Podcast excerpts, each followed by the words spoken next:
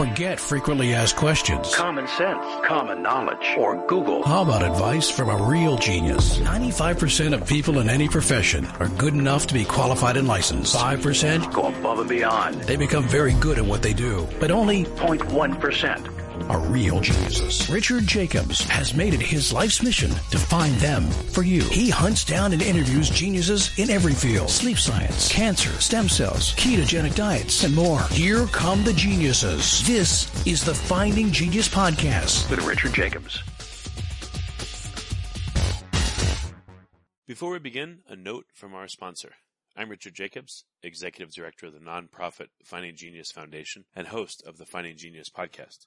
In late 2016, I was rear-ended at 65 miles an hour by a truck on the highway, which sent me off-road into a ditch.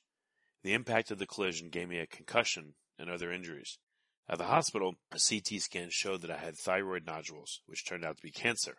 It was then, when I had a biopsy of my neck, that I realized even if I was a millionaire, I wouldn't want a second or a third biopsy due to the pain and the invasiveness of it. And appointments at that time for thyroid experts were three to six months out, and I was worried about dying now, even if that was irrational. So because of this, I've decided to raise money to conduct a literature review on steroids on the causes of anxiety and depression, a condition that affects well over 50 million people in the United States and hundreds of millions worldwide. Our goal is to create a codex, a guide that reveals all possible treatments for anxiety and depression for people that live with the condition or for loved ones that have it, as my wife and my son do. To find out more about our fundraiser, visit findinggeniusfoundation.org and click on current initiatives. And now to our guest. Hello, this is Richard Jacobs with the Finding Genius podcast, now part of the Finding Genius Foundation. I have Dr. Eric Fung. He's the vice president of clinical development at Grail Bio. Here's a bit about his bio. He has uh, he's an executive with experience in IVD test development, including biomarker and discovery and validation, clinical trials, FDA submission, product launch. So sounds like his experience goes through the whole life cycle of uh, you know ideation to um, to actual approval. And we're going to talk about uh, his work at Grail. So, Eric, thanks for coming. Thank you for having me. You would tell me a bit about your background, you know, how did you end up at Grail? And then I want to talk about Grail itself. Sounds great. So I've always had a long standing interest in applying technology to clinical questions and clinical issues. And Grail was a natural fit for the progression of my career because I had done quite a bit of work in developing a number of different diagnostic tests using both protein and DNA analysis. And Grail was really transforming medicine and had in my mind when I joined about four years ago, the opportunity to really change the way we think about cancer detection. And what that really means is, as we all know, early detection of cancer is really the best uh, proposition for uh, survival and uh, bending the mortality curve. You know, most of what we've been doing over the last, you know, 50 years in the war of cancer has been focusing on therapeutics. And, you know, when we look at many of the therapeutics that have been approved by the FDA, their impact on survival tends to be relatively short. And that's because if we're still detecting cancer at a late stage, we're really not giving ourselves the best opportunity to uh, reduce mortality. And so Grail's mission to detect cancer early really resonated with me. And on the technology side, you know, the concept of looking at cell-free nucleic acid and, and the circulating DNA that's shed by the cancer cells is really a, a technological leap from where we have been, where we've been really looking at um, trying to detect cancer anatomically. And that's really what all of our current screening uh, paradigms really do in general. So mammography looks for a, tumor. Colonoscopy looks for um, a tumor. And we now have an opportunity to really utilize a novel technology to look at it molecularly. And so obviously there was a lot of work to be done and, and that's really why I wanted to join Grail. So is this what's known as a liquid biopsy?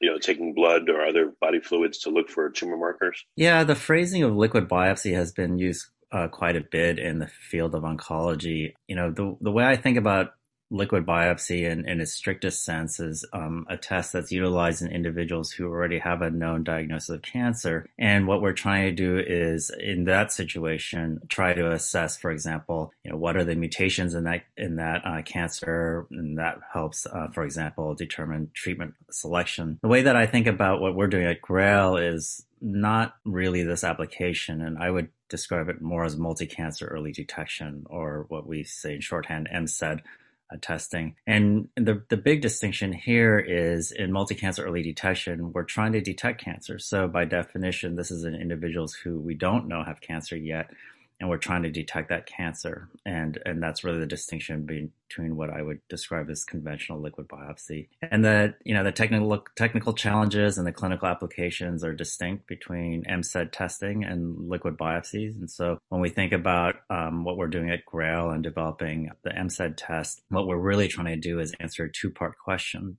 The first question is, is there a signal of cancer present or not? And the second question is, if there is a cancer uh, signal, where did that cancer most likely arise from? And that's really the um, the clinical application of MCED testing. So, okay, what's the difference between the MCED testing? What does it look for versus, let's say, a liquid biopsy? Uh, what's the difference? So, when we're doing a MCED test, um, and, and this is borne out through you know all the work that's been done over this last several years, we're looking at DNA that's been shed by cancer cells. And so, early on, uh, we conducted a study called the Circulating Cell-Free Genome Atlas Study, or CCGA and we did kind of a bake off because we know that there are a number of different kinds of genetic aberrations in cancer cells. There are copy number changes in which, you know, uh, there's amplification or deletion of regions of the genome. There's also single nucleotide variants or very specific mutations. Uh, there are also epigenetic changes, so changes in the methylation patterns. And so early on, we had to really understand, was it necessary to measure all of these different kinds of aberrations? Or was there a subset of types of aberrations that would make it advantageous to answer those two questions I, I mentioned earlier?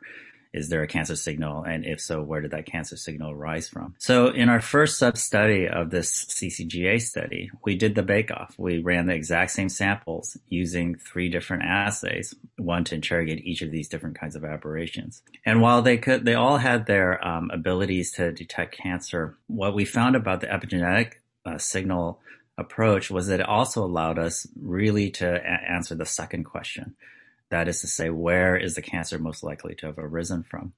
And a lot of that has to do with the fact that epigenetics plays a critical importantly, sorry, critically important role in cellular differentiation. And so your liver cells are different from your uh, cardiac cells, are different from your brain cells. And a lot of that has to do with epigenetic regulation. And we can actually leverage that to help us answer that two part question. So it's really based off of this early work that we did in the first substudy of CCGA that led us to focus on looking at methylation signals. Obviously, we progressed the technology quite substantially since then, and now we have um, achieved a, a, very high performance that we have uh, reported out earlier this year from CCGA and from other studies that demonstrate the value of and the ability of looking at these epigenetic changes or methylation changes to answer the, those two questions that I described earlier have you done any studies or has anyone done any studies in a mouse, let's say that's cancer free, and started doing these analyses, then deliberately, you know, injected it or gave it a bunch of cancer cells and looked for the the start of the biomarkers and the progression of them as the mouse goes along and develops the cancer? Yeah, so there's certainly been a lot of interest in in looking at what you know what you might describe as the evolution of cancer genomes, and um, that's a combination of both molecular and anatomic localization. So in other words, if, if a cancer starts out in a very specific location, what are its earliest hall- genomic uh, hallmarks? And then as it grows and then as it metastasizes or spreads, you know, how does that metastasis signaling occur? What are the genomic aberrations that continue onward? You know, what we've just, what we've come to understand, particularly from our work on in, in the development of the multi-cancer early detection um, test is that, and, and this is not just unique to methylation, but that there are a number of dif- different genomic aberrations that occur, obviously, that uh, in cancer cells, and these genomic aberrations can be quite complex. But there are a couple fundamental tenets that are important and really describe the success of the MCED test. So number one is that there are a number of genomic aberrations, methylation aberrations, that are fairly consistent across a number of different cancer types. And that really helps us um, answer that first part question of is there a methylation uh, signal that describes a presence of cancer? The second fundamental tenet is that there are actually some very cell type specific changes that occur that are consistent. And so we get asked, for example, if a cancer spreads to the lung, are our methylation signals more consistent with lung or from where that cancer came from? Because obviously, if the cancer signal that we detect is dominated by where the cancer ends up, we might actually provide a mislocalization uh, information. But in fact, those hallmarks of the original site of the cancer still remain. Before we continue, I've been personally funding the Finding Genius podcast for four and a half years now, which has led to 2,700 plus interviews of clinicians, researchers, scientists, CEOs, and other amazing people who are working to advance science and improve our lives and our world. Even though this podcast gets 100,000 plus downloads a month, we need your help to reach hundreds of thousands more worldwide. Please visit findinggeniuspodcast.com and click on support us. We have three levels of membership from 10 to $49 a month, including perks such as the ability to see ahead in our interview calendar and ask questions of upcoming guests, transcripts of podcasts you're interested in, the ability to request specific topics or guests, and more. Visit findinggeniuspodcast.com and click support us today. Now back to the show. And so we can leverage that. And so even if there's a cancer that is metastasized to the lung, um, we are able to still um, be able to determine where that cancer came from. And so those are two important characteristics of kind of this evolution of cancer genomes that we have um, leveraged in the development of our MCED test. So for particular types of cancers, at what point are the um, you know the exudates that come off of them unique to the location of that cancer, and at what point does it change? Has anyone figured that out yet? Yeah, so even um, the earliest stages of cancer can provide a hallmark of both the presence of cancer as well as where that cancer came from. And that's borne out from our data that we um, presented earlier this year from CCGA3 or the third sub-study of, of, CCGA, as well as data that we presented in our prospective um, study for Pathfinder. And what I mean by that is, as you all know, cancers, uh, particularly solid cancers, tend to progress from a pre-cancerous state to invasive cancer, and that invasive cancer we describe as stages one, two, three, four. And so we can detect um, using uh, this methylation approach um, even stage one cancer, and we can in fact determine where that cancer came from even at stage one. So what that tells us is that the hallmarks, the molecular hallmarks of cancer are present even at that very early stage, and um, we can detect those as long as there's a, a, a high enough shedding rate of that of those molecular aberrations for us to be able to detect. How do you know the stage of the cancer that you're working on? Yeah, so the way that we can determine the stage of a cancer is in our studies, and again, I want to emphasize that this is in our studies, is one of two mechanisms, and it really reflects the type of, of study that we're doing. So in a case control study, which is what CCGA, we're actually collecting samples from individuals who have a known cancer. And so they've undergone clinical workup. And um, that clinical workup usually is a determination of the stage of that cancer. So we basically have in CCGA a very large, robust biobank and very extensive clinical annotation of both the type of cancer and the stage of cancer based on all the clinical workup that that participant has undergone. In a prospective study such as Pathfinder, uh, these are individuals who are not known to have cancer who received the MCED test. And when we return a signal detected result, then that participant undergoes a workup to look for that cancer. And when a cancer is identified, they typically undergo a, a set of uh, tests to determine the extent of spread of that cancer, i.e. to stage the cancer. And so that's the way that we understand the stage of the cancer that we've detected in a prospective study such as Pathfinder. So in both of these situations, usually the um, staging of the cancer is done either through uh, imaging or through some um, type of, for example, pathologic evidence. So what, what, did you, Eric? What did you notice, or what you know, what did the technicians notice about the, depending on the stage, what was coming off the you know the various tumors that you're looking at? Does it change dramatically, or what events in the life cycle of a tumor change what uh, what kind of markers it gives off?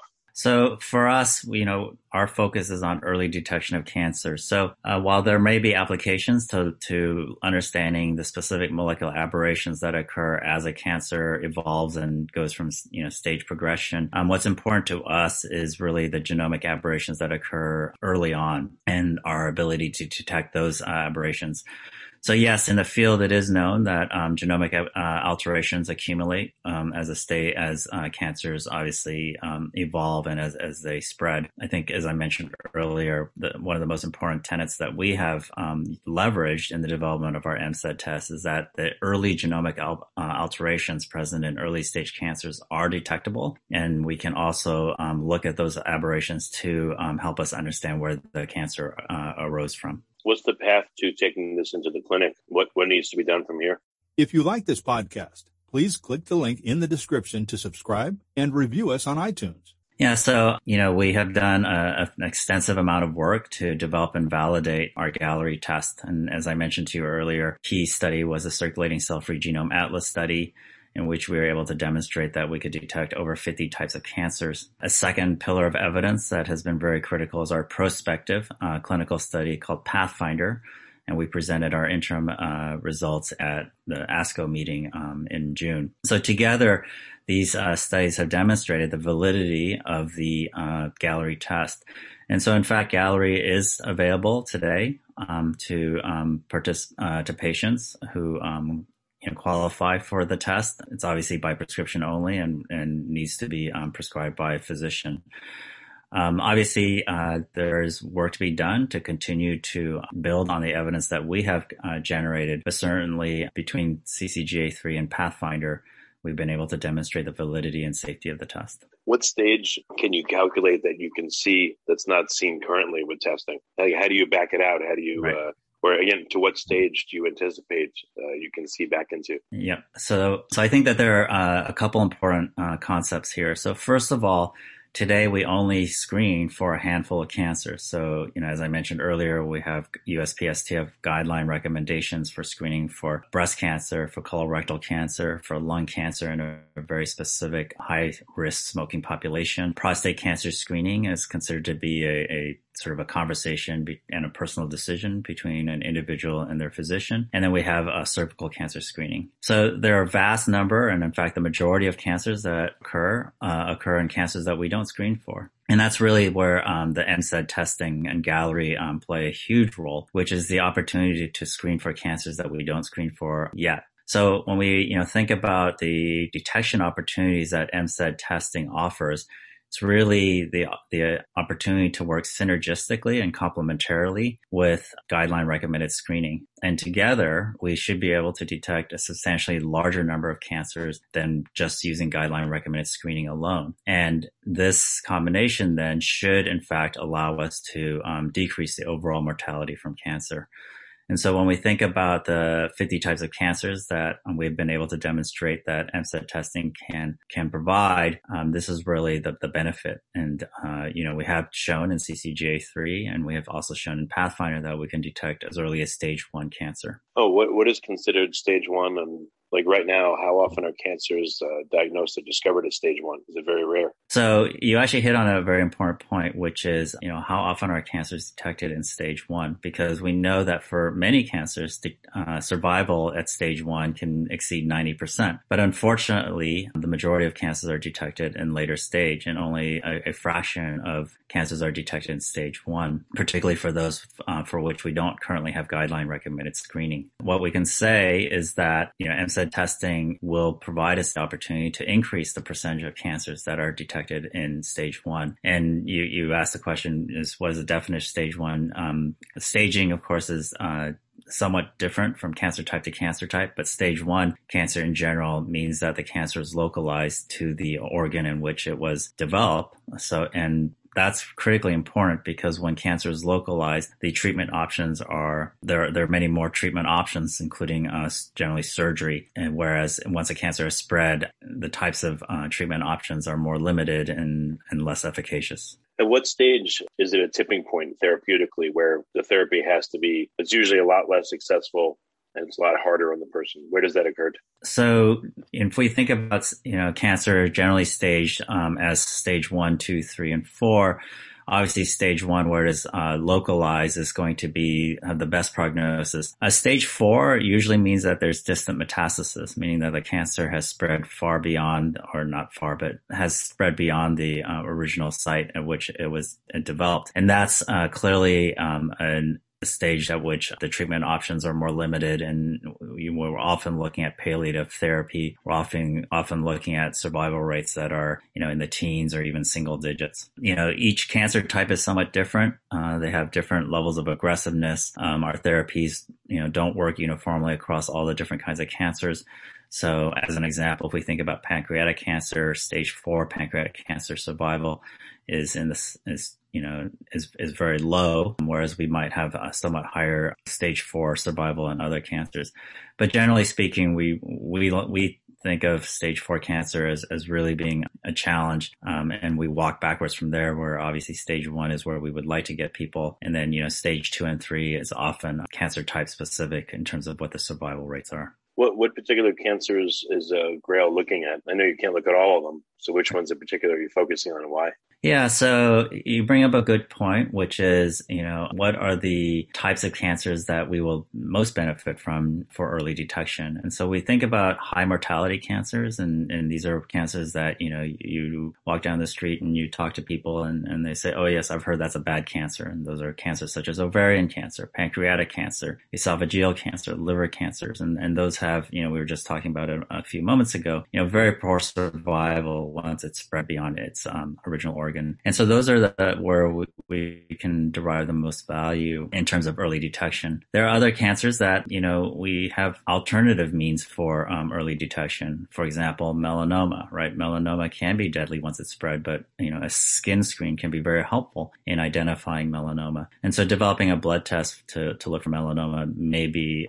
of somewhat less value than just utilizing a, a skin screen. And then there are other cancers that exist that are um, tend to be indolent. And when we say they tend to be indolent, it means that they tend to take a very long time to kill a person or to, to spread. So, you know, we talked a little bit earlier about prostate cancer and, you know, prostate screening, prostate cancer screening was really a big thing, you know, 20 years ago using PSA. And that has uh, diminished quite dramatically. And as I mentioned earlier, it's really a conversation between each individual and his uh, physician, largely because we recognize that there are many prostate cancers that are indolent and won't actually kill the individual, that the individual could live with that prostate cancer for many years. So when we think about the types of cancers where, you know, Galleri will have the most value, uh, it's really those cancers that we want to detect early because we know that when we detect that cancer early, uh, we have a better chance of improving um, the survival from that cancer. So we think about these aggressive cancers, and those are the ones that we we have um, shown actually, fortunately, that we have good detection capabilities for. And a lot of this reflects that underlying biology, which is to say that underlying biology of aggressiveness is often reflected in the amount of, of cell-free nucleic acid that's shed into the circulation that we can uh, detect.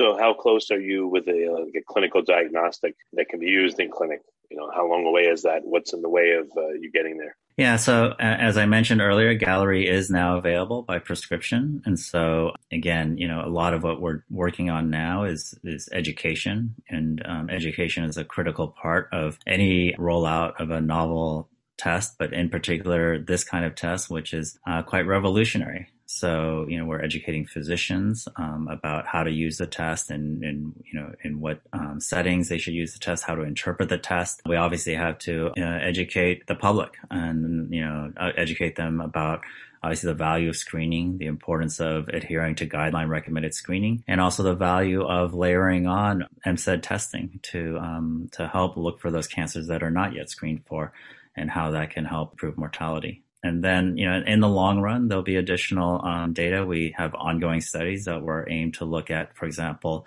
you know, um, what is the uh, change in the cancer uh, stage based on utilizing the Galleri test? And so, you know, do we show what we call stage shift, which is um, a reduction in stage three and four uh, cancer rates? And then ultimately, at the end of the day, what everybody wants to um, be able to see from a, a screening test is, a, of course, as I mentioned earlier, a reduction in mortality. And um, th- those are obviously uh, very long term goals you know, Eric Lee, what, what's the best place for people to learn more about Grail? Where can they go? Right. So it'd be great to go to our website at www.grail.com.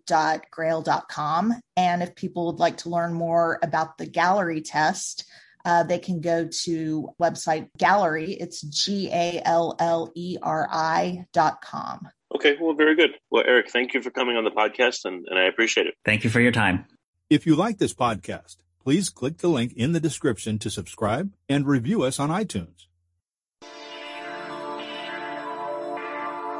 You've been listening to the Finding Genius podcast with Richard Jacobs. If you like what you hear, be sure to review and subscribe to the Finding Genius podcast on iTunes or wherever you listen to podcasts. And want to be smarter than everybody else? Become a premium member at findinggeniuspodcast.com. This podcast is for information only. No advice of any kind is being given. Any action you take or don't take as a result of listening is your sole responsibility. Consult professionals when advice is needed.